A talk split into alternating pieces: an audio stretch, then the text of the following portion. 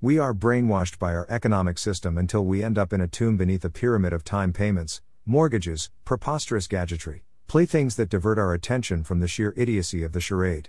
The years thunder by. The dreams of youth grow dim where they lie caked in dust on the shelves of patience. Before we know it, the tomb is sealed. Sterling Hayden